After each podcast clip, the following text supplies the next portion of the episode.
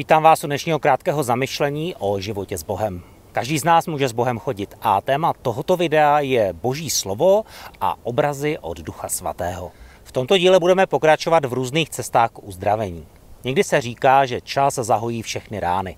Pravdou je, že čas zahojí jenom ty rány, které jsou dobře ošetřené. Jak tedy rány ošetřit? A jak opravdu uzdravení přichází?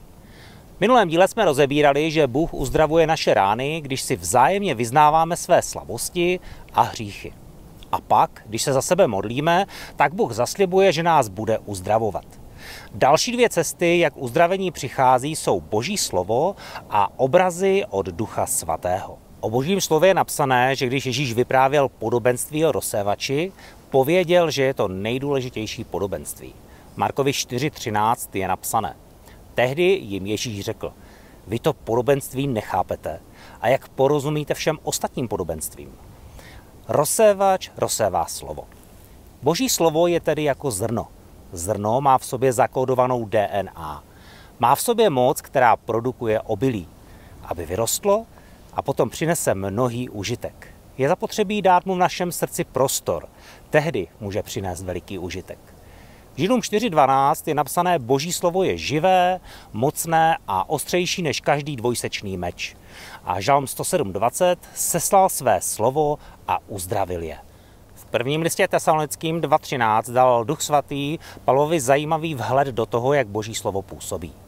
Neustále děkujeme Bohu také proto, že jste přijali Boží slovo, které jste od nás slyšeli. Přijali jste ho je ne jako lidské slovo, ale jako to, čím skutečně je, totiž slovo Boží, které koná své dílo ve vás věřících. První Tesalonickým 2.13. Boží slovo může v nás mocně působit, ale má to tři podmínky. Přijali jste Boží slovo ne jako lidské slovo, ale jako Boží slovo. Když dokážeme za lidským poslem a za papírem Bible zahlédnout Boha, může v nás mocně působit. Boží slovo za druhé je potřeba přijímat. Osobně a pro sebe. Nejenom obecně a pro všechny. Osobní přijetí božích zaslíbení přináší povzbuzení, svobodu i boží jednání. A za třetí slovo boží koná své dílo ve vás věřících. Víra je důležitá podmínka.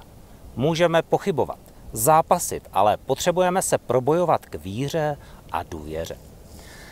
Když boží slovo čte každý sám nebo na setkání s dalšími věřícími, je to ideální místo, abychom boží slovo zasévali odstraňovali plevel z našeho srdce a pozbuzovali se držet toho slova.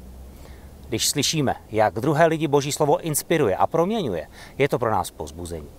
Když třeba někdo vypráví, jak mu Boží slovo pomohlo v jeho životních situacích a zkouškách, pozbuzuje tím druhé, aby tomu také věřili a šli také cestou víry a poslušnosti daného slova. Další cestou, jak boží uzdravení přichází, jsou obrazy a vzpomínky inspirované Duchem Svatým.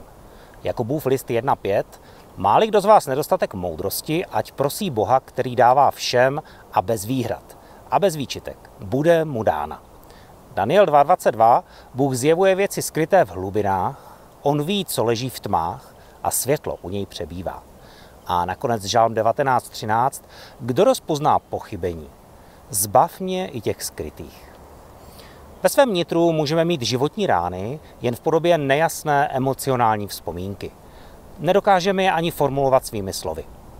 Tato zranění se pak mohou projevovat jako negativní emoce, negativní postoje a negativní přesvědčení.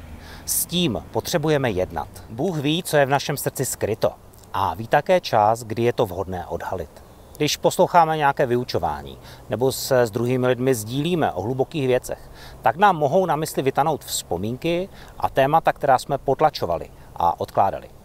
Když se lidé za sebe modlí a přimlouvají, tak Duch Svatý může jednat s jejich okolnostmi. Kde je Boží duch, tam je svoboda a tam se věci dějí.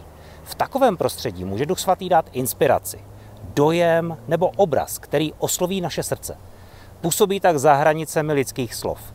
Obrazy nebo dojmy, které dává Duch Svatý, potom mohou mít silný emocionální dopad. Příběhy, přirovnání, obrazy, silné vzpomínky, ty mohou mít silný vliv na naše emoce. Když někdo vypráví svůj příběh, může, to nás, může nás to hodně ovlivnit. Příběhy nejenom ukazují pravdu, ale i to, jak tu pravdu použít prakticky. Když Ježíš mluvil podobenství, tak jsou to skvělé příklady. Když třeba vyprávěl, jak se marotratný syn vrátil k otci zubožený, špinavý, zoufalý, tak popisoval, jak mu otec dal krásné oblečení, prsten, nové boty a slavil jeho návrat domů. Vypráví, jak otec mu běžel naproti. Obejmul ho, políbil a držel ho v náručí.